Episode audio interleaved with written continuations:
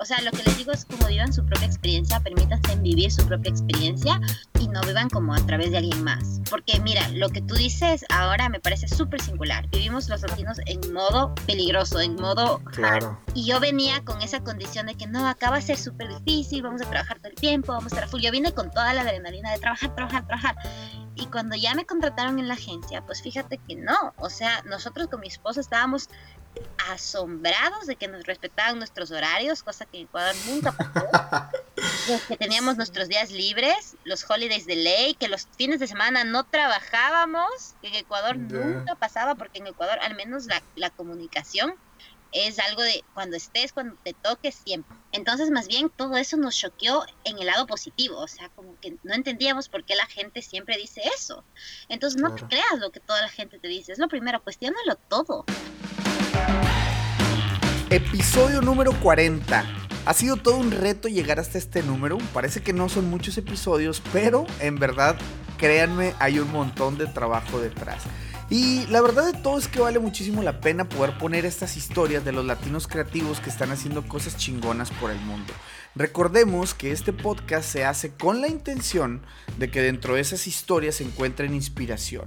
Si eres una de esas personas que está queriendo irse a vivir a otro país, te llenes de consejos y tips que te ayudarán en el camino. Que por cierto, no es un camino nada fácil, pero aquí estamos para acompañarte en esos momentos difíciles.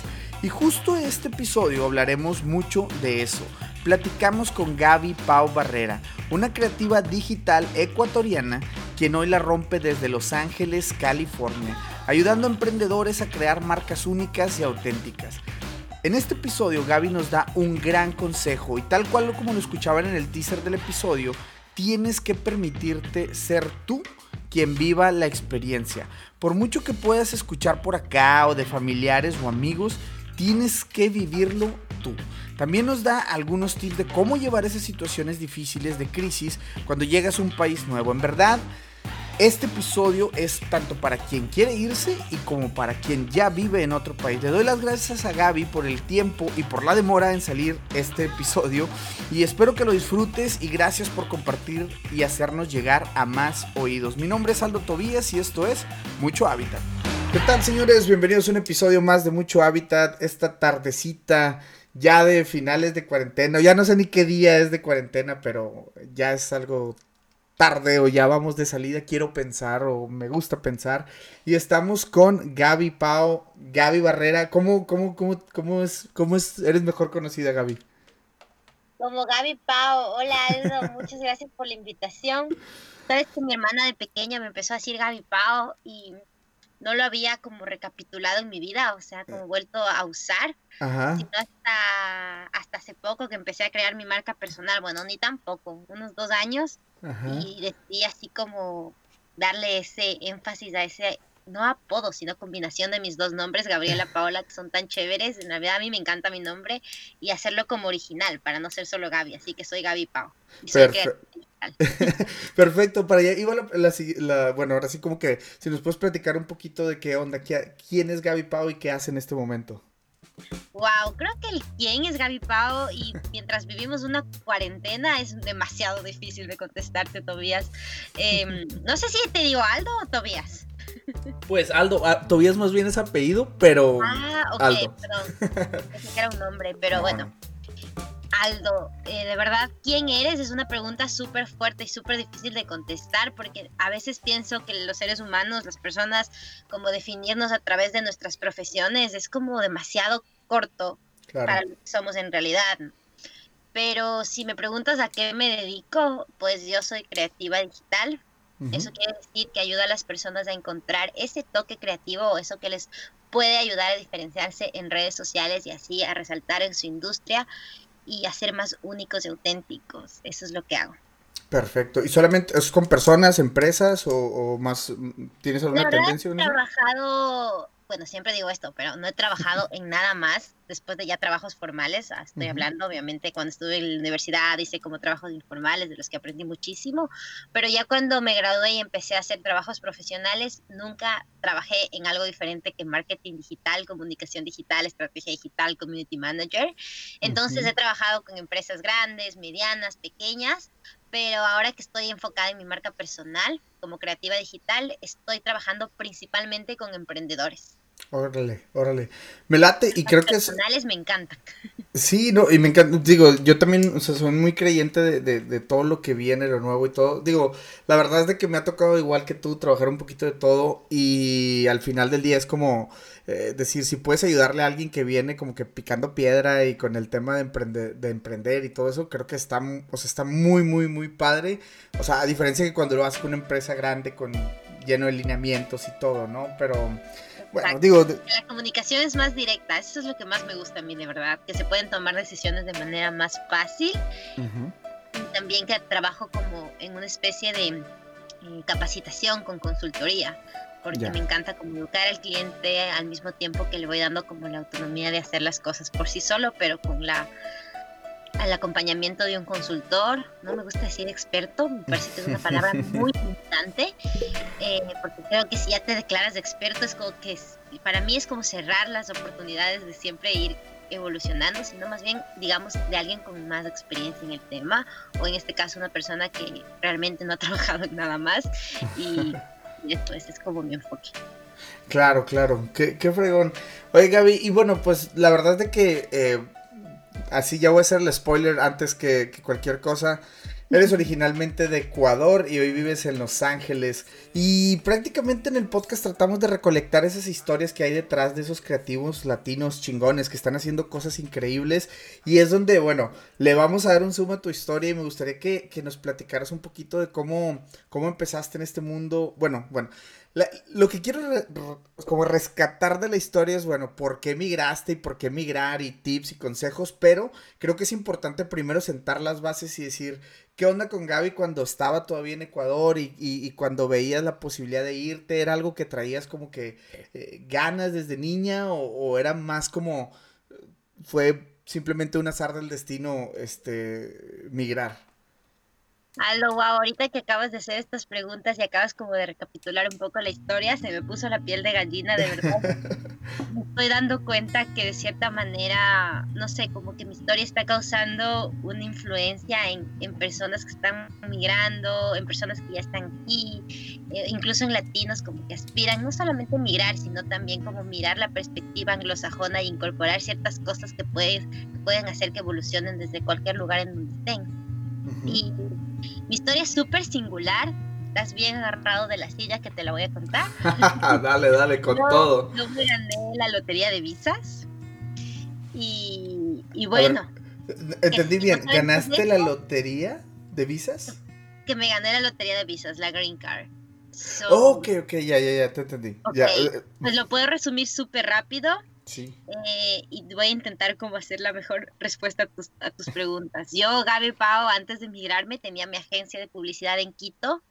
Eh, Picante Studio todavía existe, tengo el equipo con el que estamos trabajando en muchos proyectos todavía, pero es como que ahora mi enfoque es más a mi marca personal más que mi agencia.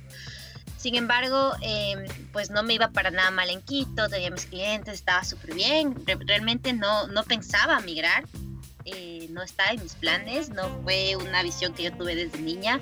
Estados Unidos para mí era el sitio en donde yo venía de vez en cuando a hacer compras o a pasear o ir a los parques de diversiones porque a mi esposo le encanta. Pero mm, resulta que mi esposo nos metió en el concurso de la lotería de visas, que si no lo saben y tienen más curiosidad y quieren saber de qué se trata, pues yo también tengo un podcast, se llama el podcast de Gaby Pau, y en la primera temporada de mi podcast, de hecho, tengo un par de episodios en donde cuento toda la historia de la lotería de visas, cómo ustedes también pueden acceder, y bueno, hay un montón de información, y también tengo un par de videos en YouTube, de donde sé que viene mucha gente porque me escriben a mi Instagram y tienen siempre dudas porque yo sé que los latinos tendemos a pensar que todo es una estafa. Y no, es una estafa, pues acá estoy en Los Ángeles, me dieron una green card que literalmente me cayó del cielo.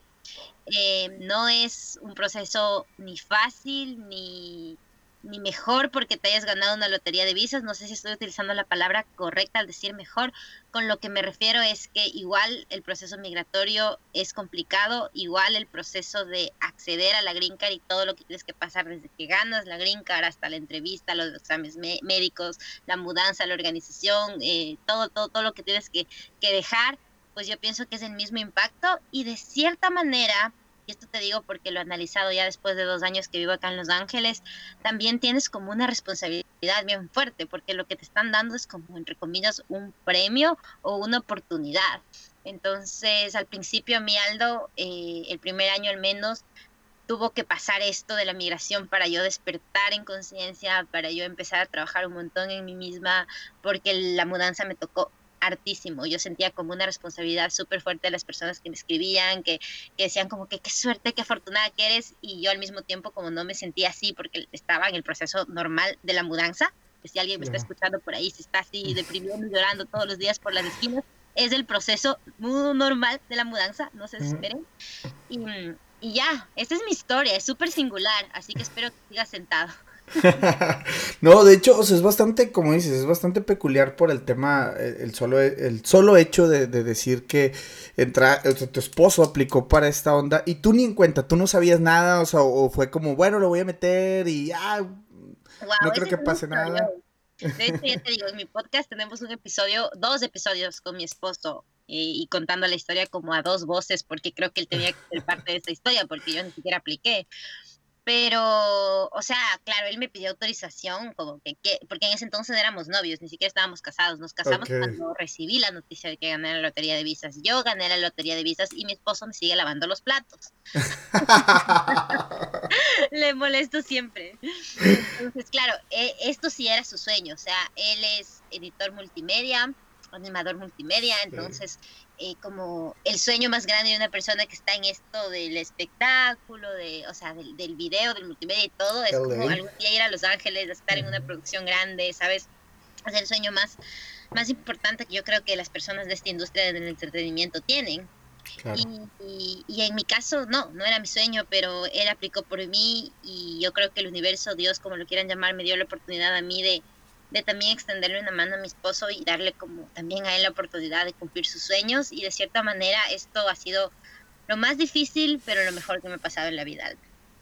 Wow, es increíble y, me encanta cómo lo platicas porque pasa esto, ¿no? O sea, eh, aun y cuando todo se alinea, como dices, un Dios, universo, en cualquier cosa que tú creas, pues el reto apenas comienza, ¿no? ¿Sabes? O sea, como que eh, ganas eso y como nos platicabas ahorita, oye, papeleo, todo, todo, todo lo que viene después de eso, ahora sí que apenas comienza la aventura.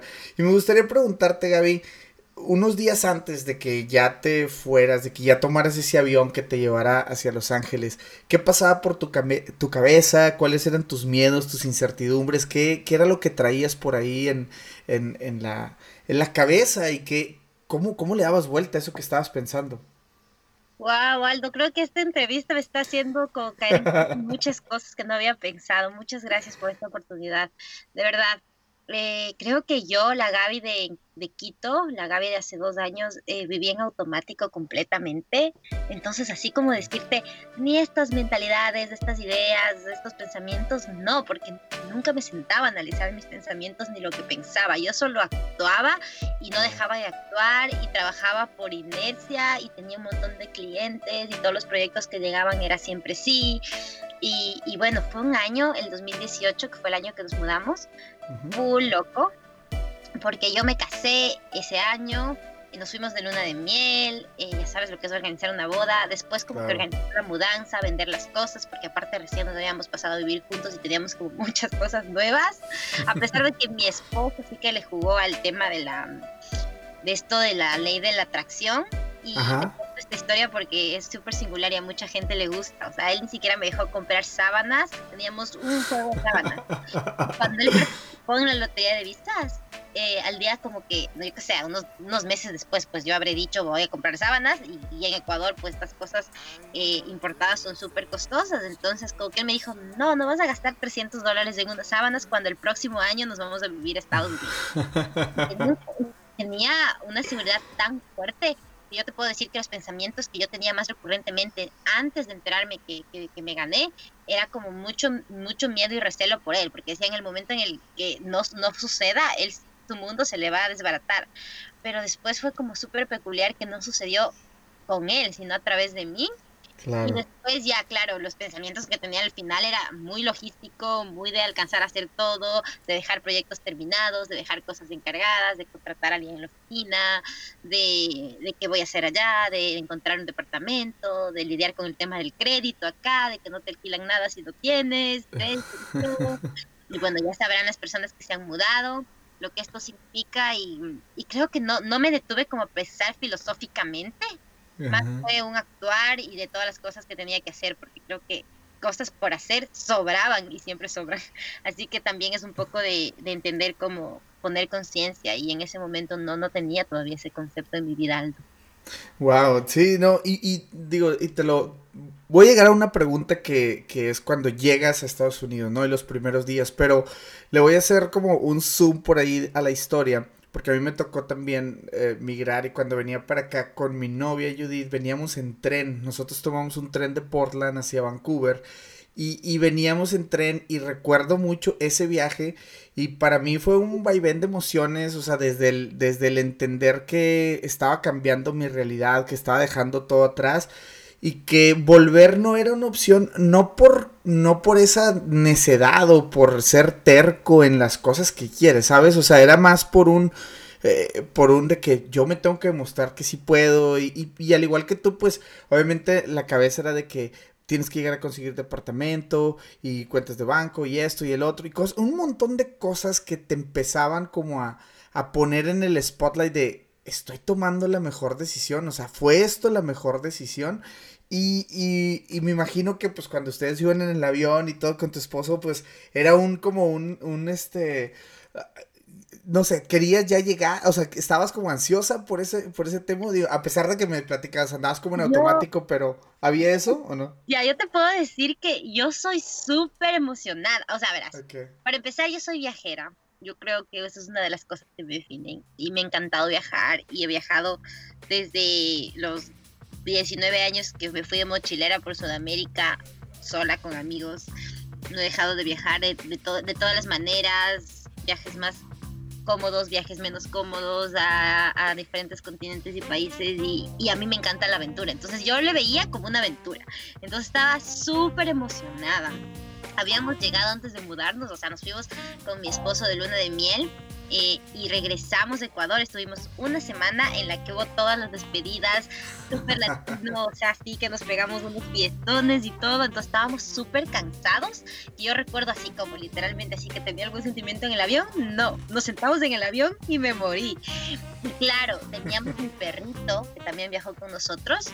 Okay. Creo que era más así como estar preocupada del perrito y eso, pero definitivamente llenísima de emociones, o sea, despedirse de la familia es una de las cosas que es más dura y obviamente en el aeropuerto y todo fue una situación como ya todo se puede imaginar, pero era más una emoción, un poco de ansias, sí, incertidumbre, sí, pero también hacerlo con alguien creo que te ayuda muchísimo, entonces era como una emoción de empezar otra vez desde cero sí, y, justo, justo eso es lo que como, como quería cerrar esta parte de hacerlo con alguien, pues obviamente baja tus niveles a lo mejor de estrés o de que no conozco a nadie, llegar y todo. Sabes que son tú y tu pareja contra el mundo, ¿no? Y lo que venga, y va a haber momentos divertidos, y va a haber momentos muy cool. Entonces, me voy a ir ahora sí ya.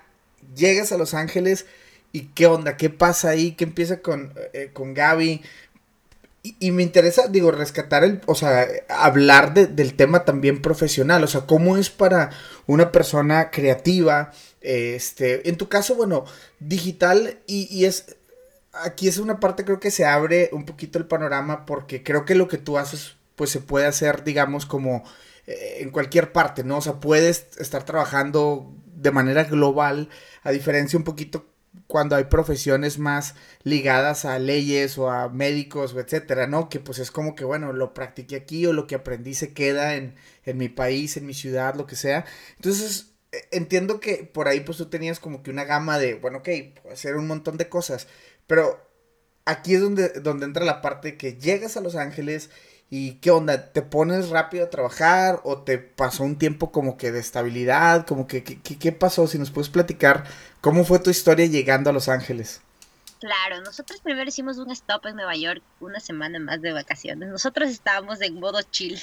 A gusto. Nos hablábamos hace, hace poco de esto, hace como unos tres días, como que en ese momento éramos tan, no sé si la palabra es inocentes, o estábamos tan felices, que de verdad era, vivíamos el momento ya en esa parte, ya, pero sin conciencia de que estábamos viviendo el momento. Nos fuimos a visitar unos primos, como que nos relajamos la semana porque digo que trabajábamos de altísimo en Ecuador.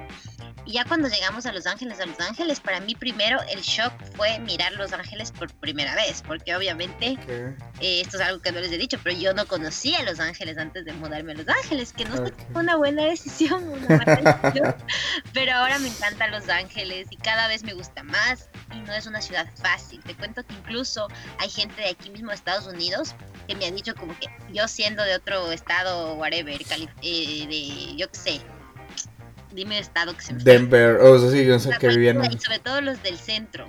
Ok. North Carolina, esos de ahí, que son así como súper anglosajones. Ajá. Ellos que son como más, eh, yo que sé, más cerrados o más, ¿cómo se, cómo se diría esta palabra? Eh, más tradicionales. Más arraigados. Mucho el choque con, el shock con Los Ángeles. Entonces, a mí me costó hartísimo, hartísimo acostumbrarme a esta ciudad y hay muchas personas que dicen lo mismo. Entonces, creo que lo primero que pasó cuando llegué fue como darme cuenta que Los Ángeles no era lo que yo pensaba.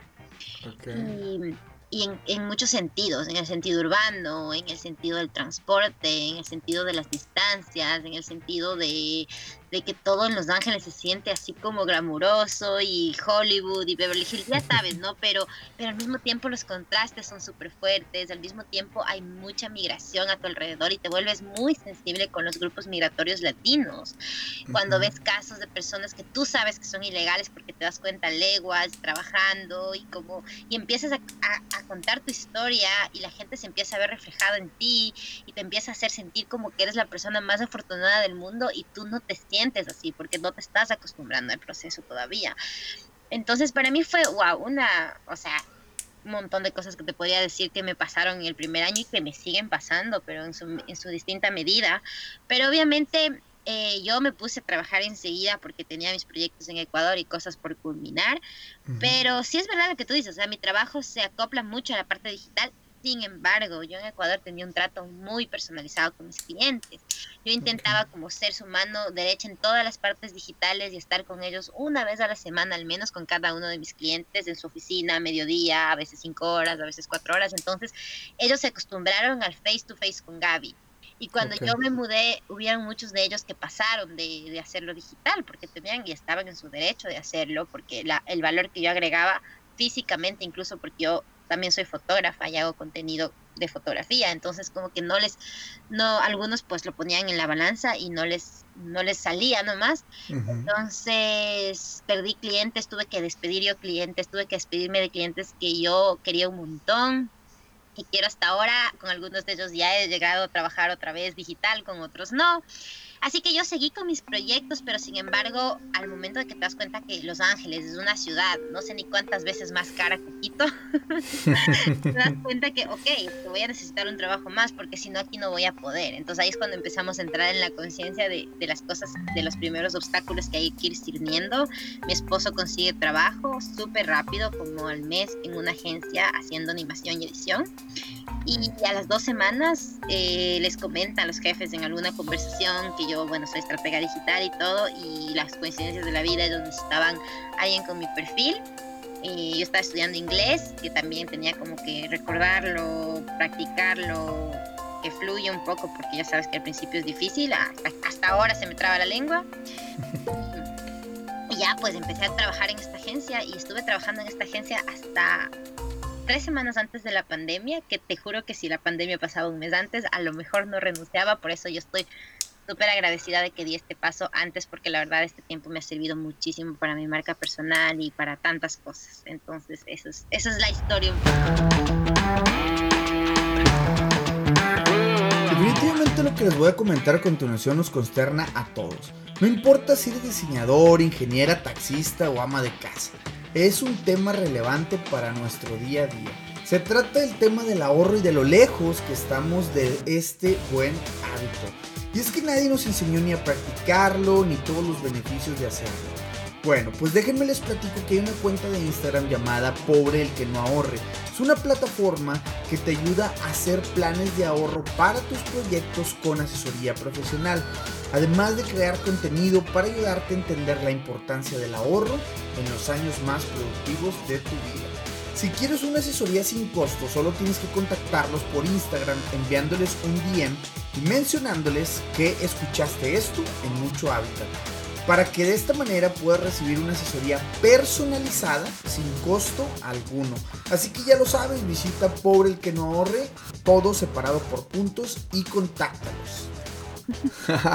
Increíble. Y de hecho, eh, yo pues bueno, tengo por ahí tiempo ya siguiéndote en Instagram.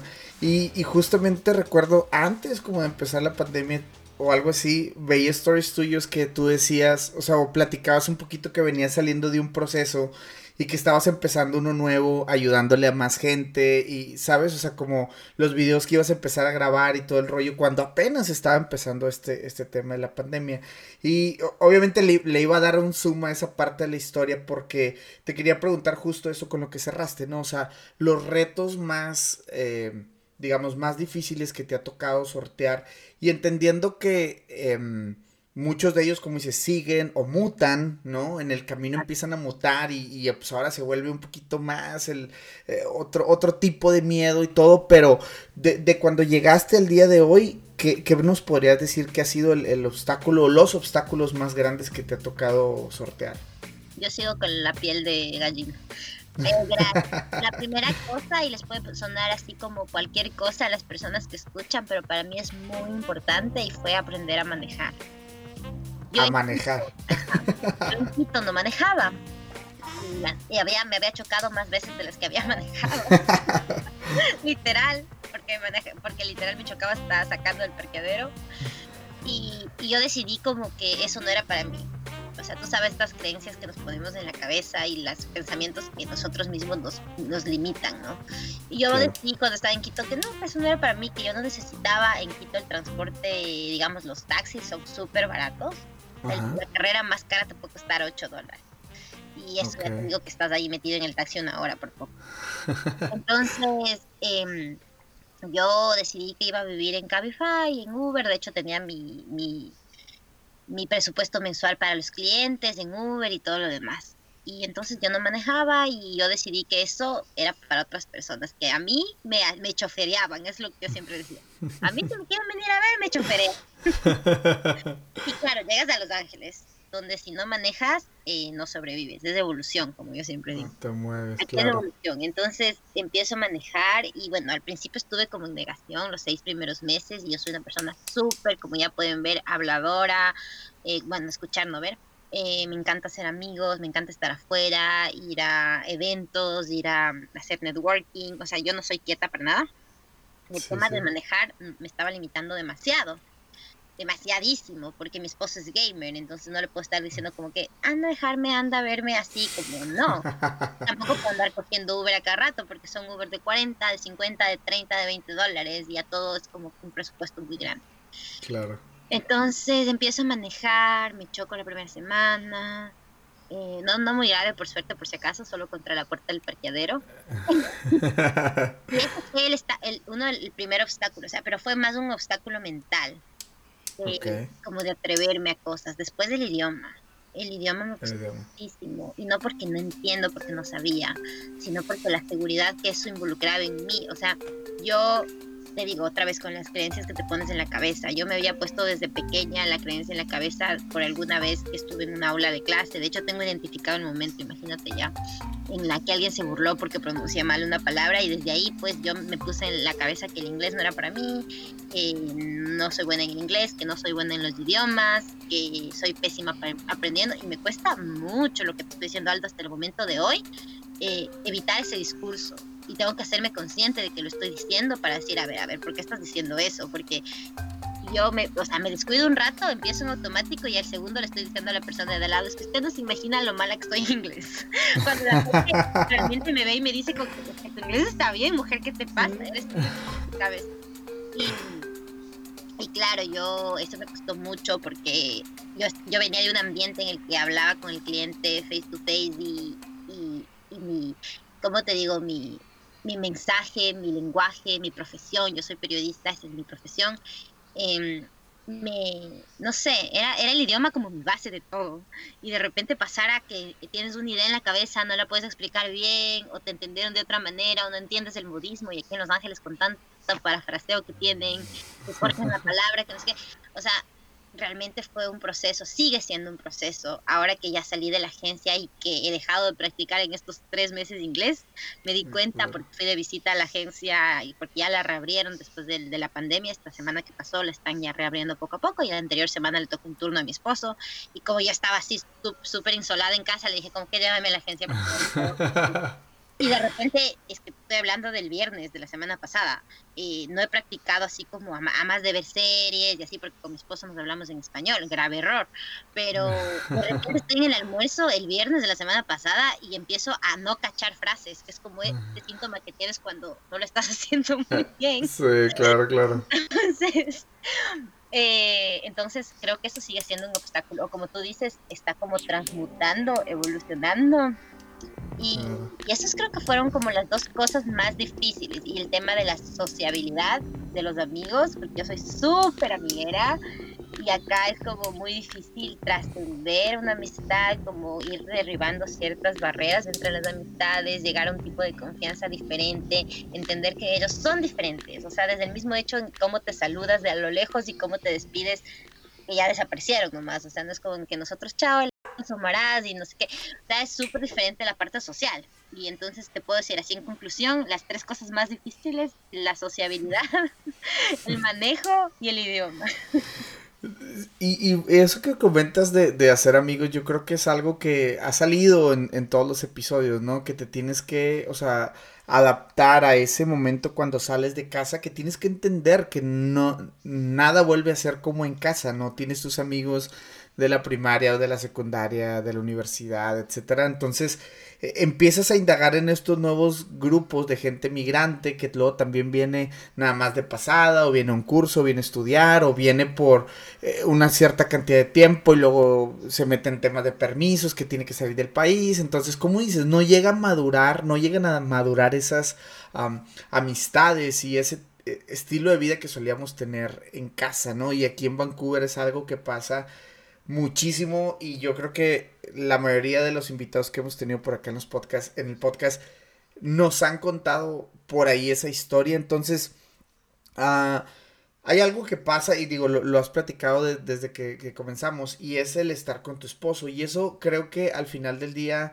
aliviana muchísimo la carga este, porque creo que cuando no, o sea, digamos, cuando vienes solo y estás por tu cuenta, solo, sola, por tu cuenta, yo, yo siento que terminas como teniendo más amigos, pero como que más vanos, ¿no? Como que más de pasada, porque siento que ya cuando estás con tu pareja y empiezas como que a, hacer amigos en común, etcétera, como que pues ahora sí que trata de que estén en la misma sintonía, los mismos valores, etcétera, ¿no? Entonces, sin duda es un tema que aquí nos pudiéramos arrancar y seguir platicando y platicando y platicando de esto, pero este, qué loco que, que nos comentas esas tres cuestiones o que lo, lo que ha sido para ti un obstáculo. Las amistades, Aldo, por ejemplo, ahorita que me haces caer en cuenta también, con los amigos que mejor nos llevamos son una pareja de mexicanos, de hecho. Ok. Y, y nos llevamos bien y nos vamos, yo que sé, al Yosemite juntos porque ellos disfrutan mucho de, del camping y de estas actividades de outdoors que acá les encanta. Y yo, la verdad, en Quito no lo decía, así que estoy viendo nuevas cosas, experimentando nuevas cosas, que es una de las partes más bonitas de mudarte de país. Pero, o sea, el idioma te, te limita un montón el poder hacer amistades también, o sea, a un nivel más profundo. Porque verás, yo te cuento, o sea, el idioma a veces nosotros cuando estábamos en Latinoamérica y ignorantemente, y no le estoy diciendo ignorantes, yo me estoy diciendo ignorante porque yo tenía este pensamiento, e ignorantemente yo pensaba, ok, es que el inglés yo lo tengo, yo lo entiendo, yo lo puedo manejar, pero cuando ya estás en una amistad y quieres dar un consejo, llegar a una conversación más profunda, tener no sé, una manera de expresión diferente, es como que te limita bastante el vocabulario, la manera de expresarte, la manera de incluso el humor. A mí me pasa todavía que, que, a veces digo chistes que para mí no eran chistosos, pero se matan de la risa y a veces digo que para mí es chistoso y, y, pues suena un poco ofensivo a lo mejor para, para ellos. Entonces, igual creo que sí, como tú dices, el tema de venir con, con tu pareja es algo que de verdad yo no sé qué hubiera hecho sin, sin mi pareja, así que hay alguien escuchándolo ahorita este, este episodio y, y, ni está solo, de verdad les quiero decir que les admiro un montón, porque para mí que yo pensaba así la más chingona del mundo, todo va a ser fácil, todo va a estar bien, se me hizo tan complicado Aldo, o sea, yo tengo que reconocer que esta mudanza no fue un, un proceso fácil y, y, no por mí, no, no por mí, sino porque quiero que las personas que nos escuchen entiendan que esto es un proceso y que si te sientes mal, si, o sea, yo llegué a un punto en el que dije, ok, necesito contratar un terapeuta porque de verdad esto no está fluyendo. Yeah. Voy con, con, mi terapeuta un año de terapia y ahora te puedo hablar así como te estoy hablando del idioma, del manejo y todo, riéndome cuando sé, 8, 9 meses, 10 meses atrás, tú me tocabas ese tema y yo lloraba. Entonces, creo que creo que es cuestión de dar tiempo el otro día leí un informe que decía justamente que acá, cuando te dan a Green Card, a los cinco años puedes aplicar ya para la nacionalidad. Ok. Y el informe decía justo que, de hecho, esto de los cinco años no es algo así que se les ocurrió a cinco años ya, sino porque hay como cierto cierta medida, o sea, algo que sucede recurrentemente cuando la gente se muda, es que a partir del quinto año tú ya revalúas la opción de estar, o sea, eh, ya quedarte en ese lugar eh, okay. o revolverte a tu, a tu país. Entonces yeah. dicen que el estudio decía que a partir del quinto año, pues ya un porcentaje grande de inmigrantes regresan a su país, mientras que otro porcentaje también deciden este, quedarse en el nuevo, en el nuevo país. Entonces justo por eso te dan los cinco años antes de darte la nacionalidad. Y yo creo que yo tengo la, la, certeza de que cuando cumpla cinco años, esta va a ser otra historia. Y ahora que ya me capaz me, me ría carcajada. Y ser como súper positiva y solamente decirles a las personas que, que igual, o sea, yo soy una persona súper humana. Eh, y que si es que estás, o sea, perdón Alto que insista con esto, pero de verdad lo quiero decir, lo quiero sacar. Si estás pasando por un mal momento por mudarte, por favor escríbeme un mensaje a Instagram que yo siempre contesto y te puedo contar todas las cosas que me han pasado. y, y tranquilo y respira, que es parte del proceso. Hola a todos, me gustaría preguntarte cómo te puede ayudar para que des ese paso que te ayude a ejercer fuera de tu país. ¿Qué puedo hacer para que logres y descubras lo fregón que es migrar y conocer el mundo desde otros ojos. Es increíble que muchas de las preguntas de aquellos que lo quieren hacer son muy similares y quiero platicarles que he preparado una plática conferencia para todos aquellos que quieran dar ese paso. Es un resumen de todo lo que hemos platicado con nuestros diferentes invitados a través del podcast y pues bueno, son invitados que están en todas partes del mundo. Entonces una conferencia llena de tips y consejos que te ayudarán a lograrlo. Y lo mejor de todo es que no tiene ningún costo. Así que si tú eres alumno o maestro de alguna universidad, esta plática es 100% para ti o tus alumnos. Solo contáctanos por mensaje de Instagram, arroba mucho hábitat o envíanos un mail a hola arroba muchohabitat.com para enviarte los detalles. Ahora sí, continuamos con el episodio. Y aquí es donde, donde entra la parte donde consejos, tips, qué onda, porque creo que, o sea, este consejo que das es, es, es un consejo que lo engloba todo, ¿no? O sea, esa persona llegando a un lugar nuevo y, y estos, pues estos picos que te dan. Yo recuerdo la primerita vez que, que vine a Vancouver, digo, estaba también muy chavo, tenía 18 años, la primera vez que llegué, eh, vine a estudiar solamente por 6 meses, o sea, estaba llorando en mi cuarto, ¿no? Estás hablando de un chavo que tenía 18 años, con toda la vida por delante, con toda la fiesta encima, y es como que no, o sea, algo de mí no estaba, o sea, como que sentí mucho el proceso. Ya obviamente después vas conociendo gente y todo va cambiando, pero no deje de ser ese, ese cambio, ¿no? Y esa parte que tú dices, bueno, acabas de llegar y si lo estás haciendo en diferentes etapas, pues te tocará sortear diferentes problemas, ¿no? Desde los económicos hasta pues los sentimentales, hasta los laborales, o sea, abarca de todo, ¿no? Y, y, me encanta que digas eso, bueno, si te acabas de mudar, pues va, o sea, ya saben, escríbanle un mensaje a Gaby, este, a mí también me puede escribir, pero probablemente ella les pueda dar un mejor consejo. Algo, ¿Sabes que una de las cosas que a mí me ayudaron a salir del web fueron los podcasts?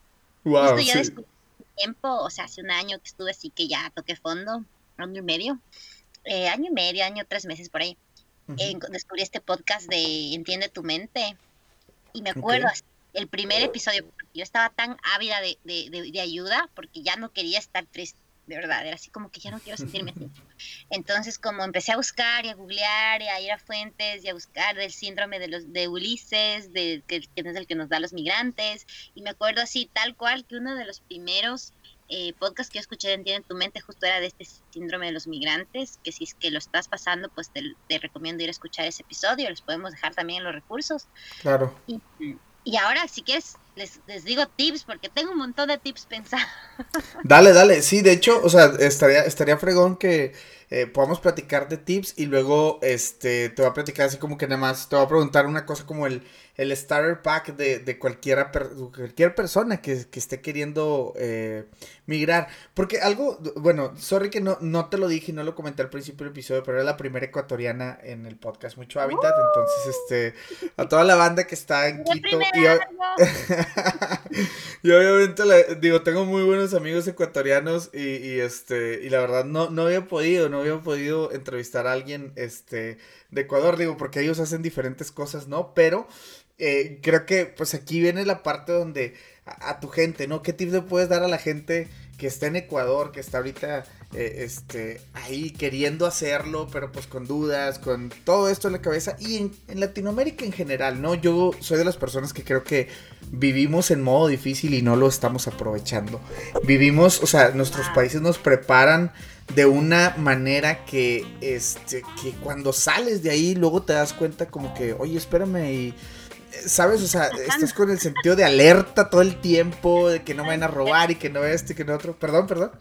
Es tan cierto, estoy riendo lo que vivimos en modo difícil. Es como cuando juegas los videojuegos en modo difícil, eso es vivir en Latinoamérica. Eso es vivir en Latinoamérica. Estamos en el modo más difícil del Mario, ¿no? Y, luego de repente migramos y pues obviamente ya puedes dejar tu ventana abierta una noche o que no sé, si te quedó ya el carro abierto, no te preocupes. O sea, de que hay un montón montón de cosas dentro de lo laboral y dentro de, la vida.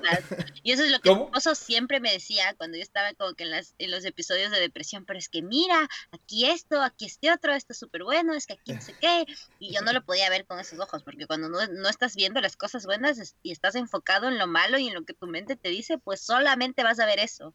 Claro, claro. Y algo, o sea, para tips, lo primero que justo les quiero decir es eso, como que vivan su propia experiencia y no se dejen llevar por las historias de segundos y terceros. Incluso lo que yo te estoy contando ahora puede ser que sea una experiencia completamente diferente a la tuya.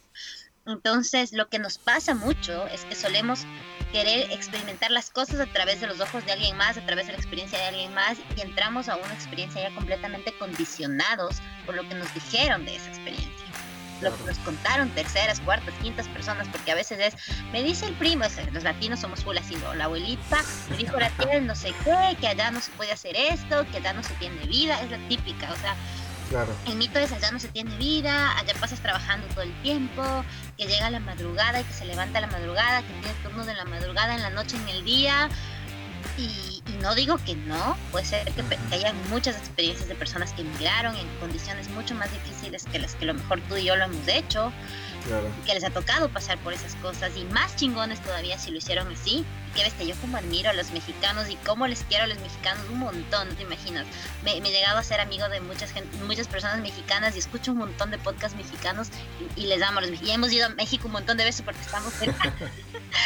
y de hecho, de hecho cruzamos la frontera cada vez que queremos ir al veterinario de mi perrito porque nos sale mil barato. ah, qué loco, sí, sí, me imagino, me imagino. Entonces, yo les quiero mucho a los mexicanos, pero, o sea, lo que les digo es como vivan su propia experiencia, permítanse vivir su propia experiencia y, y no vivan como a través de alguien más. Porque mira, lo que tú dices ahora me parece súper singular. Vivimos los latinos en modo eh, peligroso, en modo claro. siempre. hard mode, y, y yo venía con esa condición de que no, acá va a ser súper difícil, vamos a trabajar todo el tiempo, vamos a estar full. Yo vine con toda la adrenalina de trabajar, trabajar, trabajar. Y cuando ya me contrataron en la agencia, pues fíjate que no. O sea, nosotros con mi esposo estábamos asombrados de que nos respetaban nuestros horarios, cosa que en Ecuador nunca pasó. que teníamos nuestros días libres, los holidays de ley, que los fines de semana no trabajábamos, que en Ecuador nunca pasaba, porque en Ecuador al menos la, la, comunicación es algo de cuando estés, cuando te toques siempre. O sea, comunicadores, mi esposo al final también es comunicador. Claro. Entonces, más bien, todo eso nos choqueó en el lado positivo, o sea, como que no entendíamos por qué la gente siempre dice eso. Entonces, no te creas lo que toda la gente te dice, es lo primero, cuestiónalo todo. Y de ahí lo segundo sería como haz tu propia manera, o sea, vuelve, o sea, tienes que empezar una rutina, tienes que empezar cambiar todo, sacar nuevos favoritos, nueva cafetería favorita, nueva comida favorita, nuevo lugar favorito, nueva iglesia favorita, lo que sea que consumas, tienes que buscar como tus nuevos lugares, tus nuevas personas, tus nuevas rutinas. Entonces, date tiempo de experimentar, porque este es el momento. Imagínate, yo cuando antes de mudarme a Estados Unidos, yo hice mi, mi maestría, bueno, mucho antes, hace como cuatro años, cinco años ya en Barcelona y viví un año en Barcelona. Y la experiencia de estudiante, también si es que están escuchando estudiantes versus la experiencia de alguien que ya se muda sabiendo que se va a quedar a vivir ahí, es completa y absolutamente diferente. Pero igual tuve que pasar por el mismo proceso, entonces tienes que igual llegar, hacer como que tus rutinas y date el tiempo de experimentar, de hacer cosas nuevas que tal vez antes nunca habías hecho, que si toda tu vida quisiste, yo qué sé, saber de Feng Shui, de organización de espacios, o hacer yoga o hacer pilates, lo que sea, pues este es el momento para experimentar, ya que hay tantas opciones, desde lo más barato hasta lo más caro, desde lo que es community y no necesitas pagar, o sea, hay tantas opciones de cosas que puedes aprovechar. Entonces aprovecha todo lo que la migración a Estados Unidos te ofrece, te ofrecen colleges para que puedas estudiar inglés, al menos a mí me lo ofrecieron, no me cobraron. Em, puedes hacer muchas cosas, como que hay cursos gratuitos, puedes ir a eventos a los que siempre has querido ir o a los que tal vez ni siquiera sabías que existían. Entonces, utiliza todas las herramientas a tu favor. Googlea cosas. Yo he ido a unos eventos de creatividad acá en Los Ángeles que te juro que yo tengo que estarme pellizcando a veces que es de verdad en donde estoy, porque son tan extrañas, gente tan extraña, tan extrafalaria, y, y, y, es tan loco y me encanta. Pero estas oportunidades son cosas que yo me he tenido que buscar. O sea, nadie vino y me golpeó la puerta y me dijo, mira, aquí hay un workshop donde vas a conocer personas que te van a dar contactos para que tengas más cosas no pasan. Si tú no haces que las cosas pasen. Entonces, si ya te mudas, múdate con la mentalidad de voy a hacer que pasen las cosas y voy a buscar eventos y voy a buscar lugares y voy a intencionar amistades y voy a organizar reuniones para ser amigos y voy a bajar aplicaciones para reunirme y, practicar el idioma, que hay tantas aplicaciones que puedes ir, practicar el idioma, hacer como citas y así. Bueno, ahora con la cuarentena no mucho, pero saca todos los saca todo el provecho de las herramientas que hay, el Rosetta Stone para estudiar inglés, muy bueno.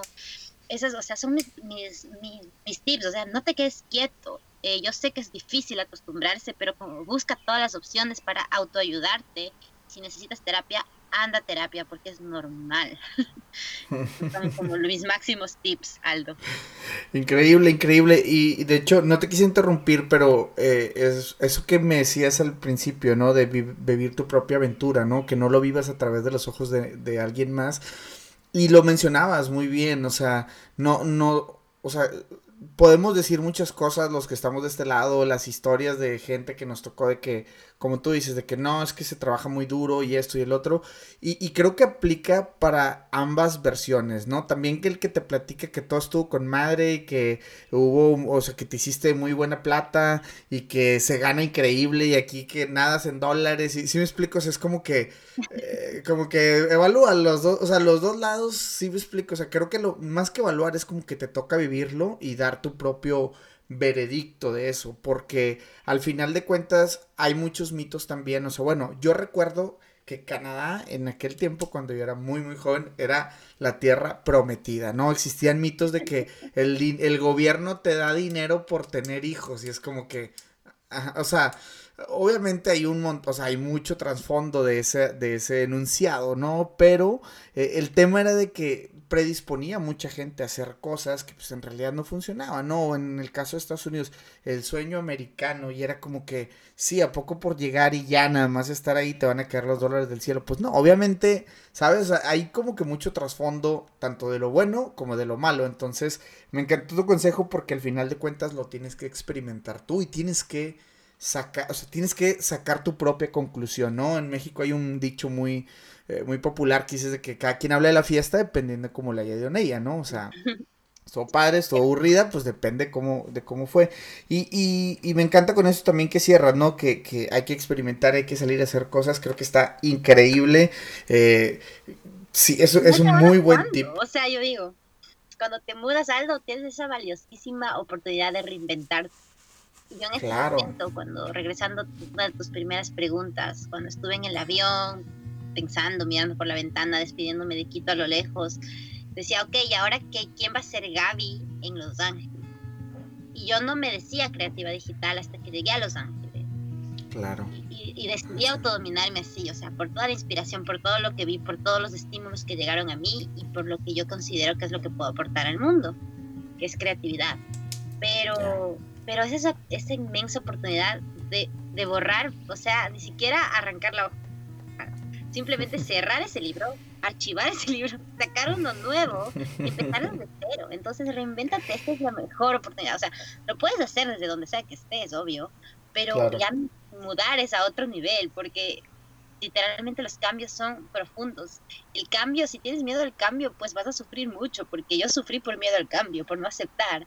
Entonces, el, el consejo es ese, o sea, como acepta la nueva realidad, fluye con tu nueva realidad, y saca el máximo provecho de la oportunidad. Así te vayas a quedar o te vayas a regresar, saca el máximo provecho de la oportunidad y eso significa aprovecha tu tiempo, crea cosas, conoce personas, anda a lugares, visita cosas, eh, prueba, experimenta. No digas que no te gusta si ni siquiera has probado. Y, y eso. Está increíble. Gaby, este, para ir más o menos medio cerrando aquí el episodio, me gustaría que este, nos platicaras cuál ha sido hasta hoy, y entiendo como bien lo decías, ¿no? A lo mejor en este proceso de dos años te ha tocado vivir muchas cosas, te hacen falta muchas otras cosas, entonces, hasta hoy, ¿cuál es tu máximo aprendizaje o qué es lo más, este, qué es lo que puedes rescatar de toda esta experiencia? Y entiendo que ya platicamos mucho de, de, de las cosas buenas, ¿no? Que ves y todo, pero eh, yo creo que la pregunta básica sería, es como, ¿lo volverías a hacer? O sea, ¿volverías a migrar? ¿Y, y, y por qué, no? Yo creo que, yo creo que mi esposa está escuchando, está poniendo así el oído en la puerta del closet, yo estoy en el closet, como les digo que mi podcast también, siempre grabo en el closet. Qué chistoso, te juro que estas cosas las estábamos hablando hace días. Eh, volvería a hacerlo.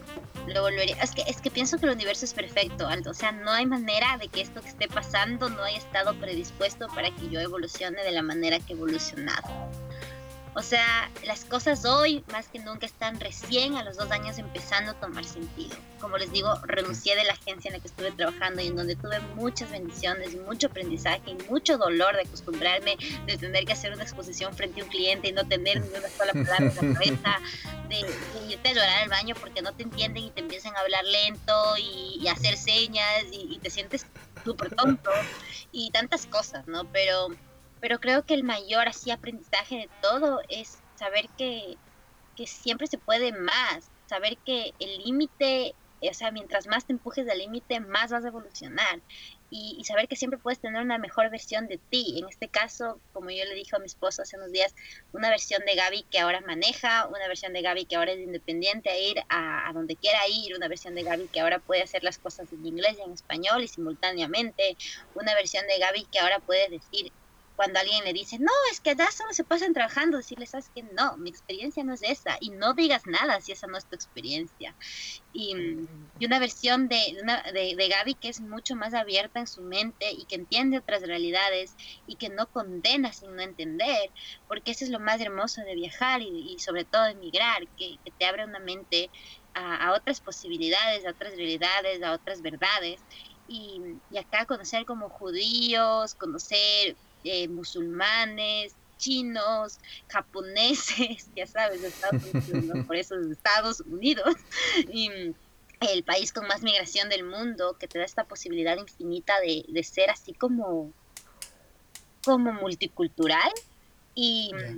y creo que esto o sea, no sé, me abierto la mente de una manera increíble. Yo decía, yo era de las personas que decía, nunca viviría en Estados Unidos. Me parece el lugar del consumismo imperialismo. Me parece terrorismo. la muerte. O sea, es que no te imaginas lo que yo era con mi lengua. Y, y, ahora me doy cuenta como es una excelente oportunidad y no sé hasta cuánto dure, no sé si me quede para toda la vida, todavía no he tomado la decisión porque intento vivir cada día. Y, y eso. Muy bien, bien dicho, bien dicho.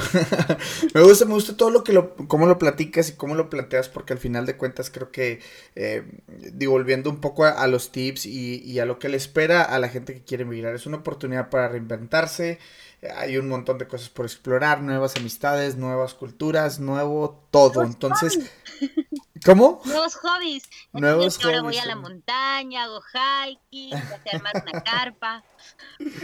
Increíble, sí, y, y, y pasa esto, digo, y pues, digo, la gente que escucha el podcast es porque tiene ese, ese sueño, ese deseo, esas ganas de poder hacerlo. Obviamente uno se encuentra en algunas, o sea, diferentes barreras, ¿no? Todos encuentran diferentes barreras. Y lo que trato de hacer con el podcast es justamente recolectar historias de gente que lo ha hecho para que puedan de alguna manera inspirarse y de alguna manera también eh, como hallar patrones, ¿no? Ahorita que tú decías, ah, bueno, pues mi esposo, lo de la lotería, etcétera habrá gente que lo esté pensando que, ah, pues yo ya estoy casado, casada, o sea, lo podemos hacer juntos, ¿sabes? Cómo identificar esas, esas cosas que nos ayudaron a, a, a, lograrlo, ¿sabes? En el tema de mis invitados y de este lado, pues bueno, tratar de tirar todos esos tips que les vayan a servir. Entonces, Gaby, te voy a agradecer. No, no, te voy a dejar ir, obviamente, sin que nos digas qué onda con tus redes sociales, qué andas haciendo, cursos, etcétera, etcétera. Pero antes de eso, te quiero preguntar recomendaciones de libros, cuentas de Instagram, películas, cualquier cosa que nos quieras recomendar antes de pasar a tus redes sociales. A ver, les recomiendo podcast. Vamos, categoría podcast. Vamos a. Dale, dale. Este que te digo de Entiende tu mente creo que es el top one porque me ayudó a salir del hueco de la depresión de la mudanza. Tiene muchos capítulos de mudanzas, de síndromes de Ulises. Hay un término que se llama indefensión aprendida, es como el siguiente parte del síndrome de Ulises, que el síndrome de Ulises es como lo normal que te da cuando te migras y la pérdida que es como una especie de mini duelo, pero si no logras superar ese duelo, ya caes como que en el síndrome este que les cuento. Yo ya caí en eso, por eso me cuento que tenía, porque me veía identificada. Así que vayan a escuchar esos. Después de esto, pues todos mis podcasts son mexicanos. Ando escuchando como loca el de Se Regalan Dudas, que me fascina, de estas chicas de de Leti y Ash. Y después también está mm, en podcasting el del Rorro Chávez, que también es mexicano, que me fascina este eh, de Monterrey, mi tierra. Ajá. Ah, qué bien, lo conoce. sí, sí. Saludos. Diego de Dementes, todo eso, sí, claro, claro. y todos esos pues son muy bueos y también uno que me ha ayudado muchísimo para superar y también estar como que en la situación y estar aprendiendo el momento y estar disfrutando el momento y la gran oportunidad que la vida me ha regalado con esta mudanza es el de Medita Podcast de Mar del Cerro, que también es mexicana, escucho puros mexicanos, y hay otro que se llama Con Amor Carajo de Lorena Aguirre, que también es mexicana y también tiene muchos episodios que habla de migración, que les puede servir un montón, todo desde la, desde la parte de de conocimiento de, una persona que sabe de psicología o de educación emocional, que eso es muy bueno, porque obviamente yo no soy una persona que, está profesional en esa área, solo les puedo dar como mi experiencia. De ahí, pues, en cuentas, Mm, estoy intentando pensar. Hay otro, otro de los tips y a lo mejor eso les sirve. Bueno, es que yo tengo cuentas full de acá de Los Ángeles, pero a mí me sirvió muchísimo como ir a grupos de Facebook y buscar ecuatorianos en Los Ángeles, eventos de ecuatorianos en Los Ángeles, esas cosas como para ir haciendo comunidad. Me ayudó mucho y eso les recomiendo. Ahorita no tengo como una cuenta de, Instagram en la cabeza para recomendarles porque sinceramente tengo demasiadas y las, y las, mayores son como de fotografía y así, entonces no sé, creo que no me voy a atrever a recomendar cuentas. está bien, está bien. Y eso, eso, Aldo, no sé, em, ¿qué más quieres saber? No, no, película, libros, digo, eh, o si ahí le paramos, ahí le paramos, pero si no... Una chica venezolana que se llama Michelle Poller, estoy vuelta loca con su libro, lo sacó recién hace poquito. Y, y, su libro se llama Hello Fears. Ella es una chica que se mudó a Miami y después a New York Estuvo en el otro regresó a Nueva York, ¿no? Sí, exacto. Se llama. Ah, su libro es muy bueno también. De esta, haz de, misma, haz de cuenta que de la misma gama de Michelle, que es como latina, hay como la, la gama de, de la anglosajona. Eh, no sé si se escucha bien eso, pero no quiero decir gringa porque no me gusta mucho la palabra. pero la gama de la anglosajona que se llama Rachel Hollis. sí. Y ella también tiene como su libro de Girl Stop Apologizing, que es muy bueno. Y bueno, más, más libros. Ah, ahí va. El crack de los cracks, que es así, también me ha ayudado a entender un montón mi mente en estos procesos, que se llama Borja Vilaseca. Es un español que él se autodefine a sí mismo como un agitador de conciencias, así que tienen que escucharlo. Es muy bueno, todos sus videos están en YouTube y el libro que les recomiendo de él se llama Encantado de conocerme. Y hay otro que de refin redefine todo el tema del matrimonio que se llama Ni felices ni para siempre y es excelente. Esos son como los libros que están ahora en mi buró. Estoy tratando como de acordarme cuál está en, el buró para recomendarles de esos. Y hay un montón, pero esos son los que tengo ahora en la mente. Sabía, sabía que decías a traer bastantes recomendaciones. Te digo que veo por ahí en Instagram y veo que la verdad desde que, o sea, los, las cuentas que mencionas, digo, todas me son muy familiares. Esperamos tener a Michelle en un episodio por acá. Hemos tratado de estar ahí tratando de conectar. Y justamente pasa eso, ¿no? O sea, como que empiezas a, a, a como que a, a, sentir de que, bueno, va, o sea, lo voy a hacer de esta manera, voy a empezar, o sea, no sé, como que, como dices, todo empieza a conspirar de muchas, de muchas maneras, pues, que todos estos libros que recomiendas y cuentas y todo el rollo, eh, digo, yo también la sigo y yo también hago como ese tipo de, de, de introspección en los, en los podcasts y digo, neta, esto va, se va, se va a poner sabroso, se va a poner bueno. Qué chévere, este oye, sí, yo creo que yo creo que los latinos estamos haciendo un contenido, creo que los mexicanos están así pioneros, pero mal, los va re bien.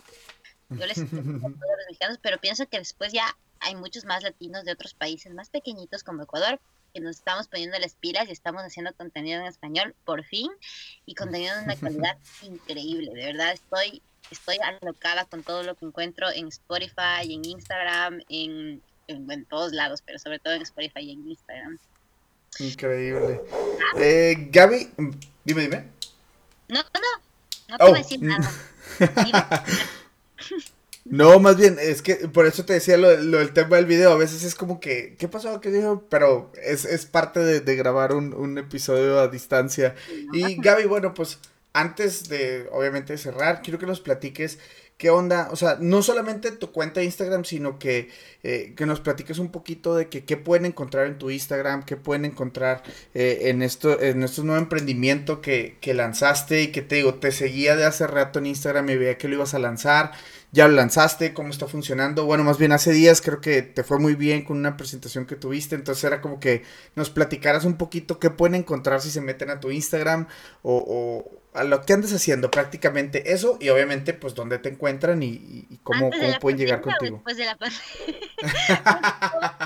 a todos se nos volvieron locos los planes con la pandemia y está bien, así que tranquilos. Yo soy creativa digital, como les comentaba, y yo me salí de mi agencia, o sea, renuncié de la agencia con el objetivo de crear un programa para emprendedores que se llama Be Creative.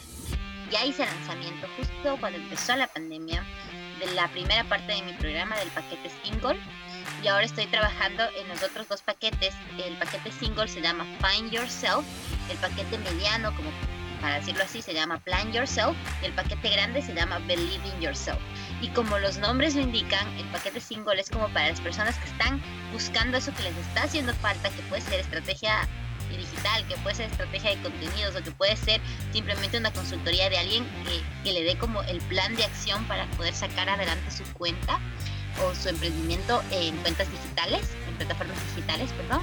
Y ya después los otros dos incluyen una suerte de clases online con consultorías intercaladas para lograr el mismo efecto, pero acompañado entonces ahora estoy produciendo las clases, ya me falta una sola más que voy a producir este fin de semana, así que estoy súper cerca de lanzar ya todo el programa Be Creative.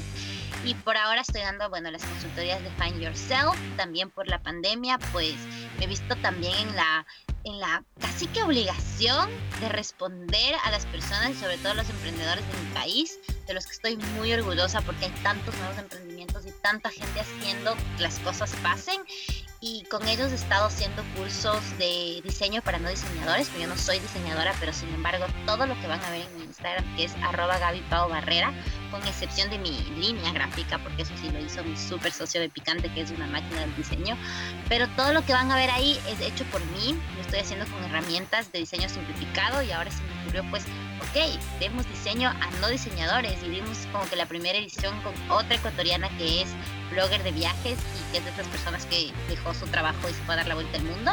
Entonces como que las dos tenemos este espíritu, nos juntamos y estamos dando estos cursos también.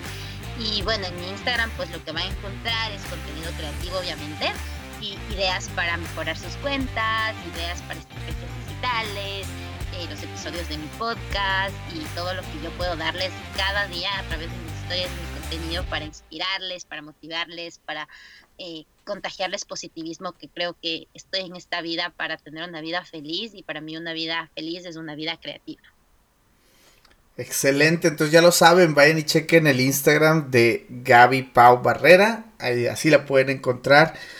Es increíble todo lo que andas haciendo y la verdad todo felicitar Gaby y fue una de las razones por las cuales contactarte porque veo que estás todo el tiempo súper activa, movida y entiendo que probablemente hay, días donde no tienes ganas pero aún así te veo subiendo contenido, eh, te veo si me explico, trabajando en eso. Y quiero, por favor, digo, no, no, lo conozco, no tengo el gusto, pero a tu esposo que lo saludes porque lo he visto detrás de cámaras, lo he visto produciendo tus clases, ¿no? Hace algunos meses, ¿no? Que, que que por ahí lo veía en tus historias de que es el que está como también luego detrás de este tipo de cosas y detrás y a la par, ¿no? Porque al final de cuentas creo que cuando eh, cuando trabajas en pareja y cuando trabajas con tu pareja termina siendo bien enriquecedor, ¿no? Este poder poder involucrar a, a, tu a tu otra persona favorita ahí en tus proyectos y todo, entonces este qué chingón, este, lo celebro, me da mucho, mucho gusto. Y de este lado digo, y te lo, te lo digo porque pues de este lado también con mi novia hacemos ese tipo de contenido, es asesora patrimonial y le ayudo también a generar contenido. Entonces, eh, nos agarran la plática en la mesa y todo eso y creo que es una experiencia muy chida y pues bueno, digo, es, simplemente quería como que dejarlo antes de despedirnos y comentarlo y que todos digamos como que sepan que, que, que cuenta, o sea, que hay un gran apoyo eh, de las parejas y en este caso digo, es, es, donde, donde digo, veo a tu esposo y es como que, neta, qué chingón, qué chingón que por ahí este, puedan estar colaborando juntos. Muchas gracias por hacer énfasis en mi esposo, él es realmente una bendición y mm, no solamente estoy aquí porque él se, se le ocurrió participar, sino también que estoy haciendo mis, que mis, mis sueños se hagan realidad porque él me apoya todos los días. Y mm, ya trabajamos en Ecuador juntos para terceras personas, para nuestros clientes, y ahora tenemos la oportunidad de trabajar para Gaby Pau Barrera, empresa. Nuestra empresa ahora y que es súper chistoso porque ahora hablamos como Gaby Pau y siempre es como que tú o la empresa. es súper chistoso. Eh, y la, y la cosa se está descontrolando y está creciendo y yo no puedo creer a veces de que hay más y más personas y más emprendedores confiando en mí, recomendándome. Lo hago con muchísima pasión creo que es lo único diferente que tengo sobre cualquier otra persona que haga lo mismo que yo, que le meto toda la pasión y todo el amor y que al final todos somos auténticos y únicos en lo que hacemos. Y, y eso, Aldo, o sea, también darte las gracias por la oportunidad, por haberme invitado, de verdad.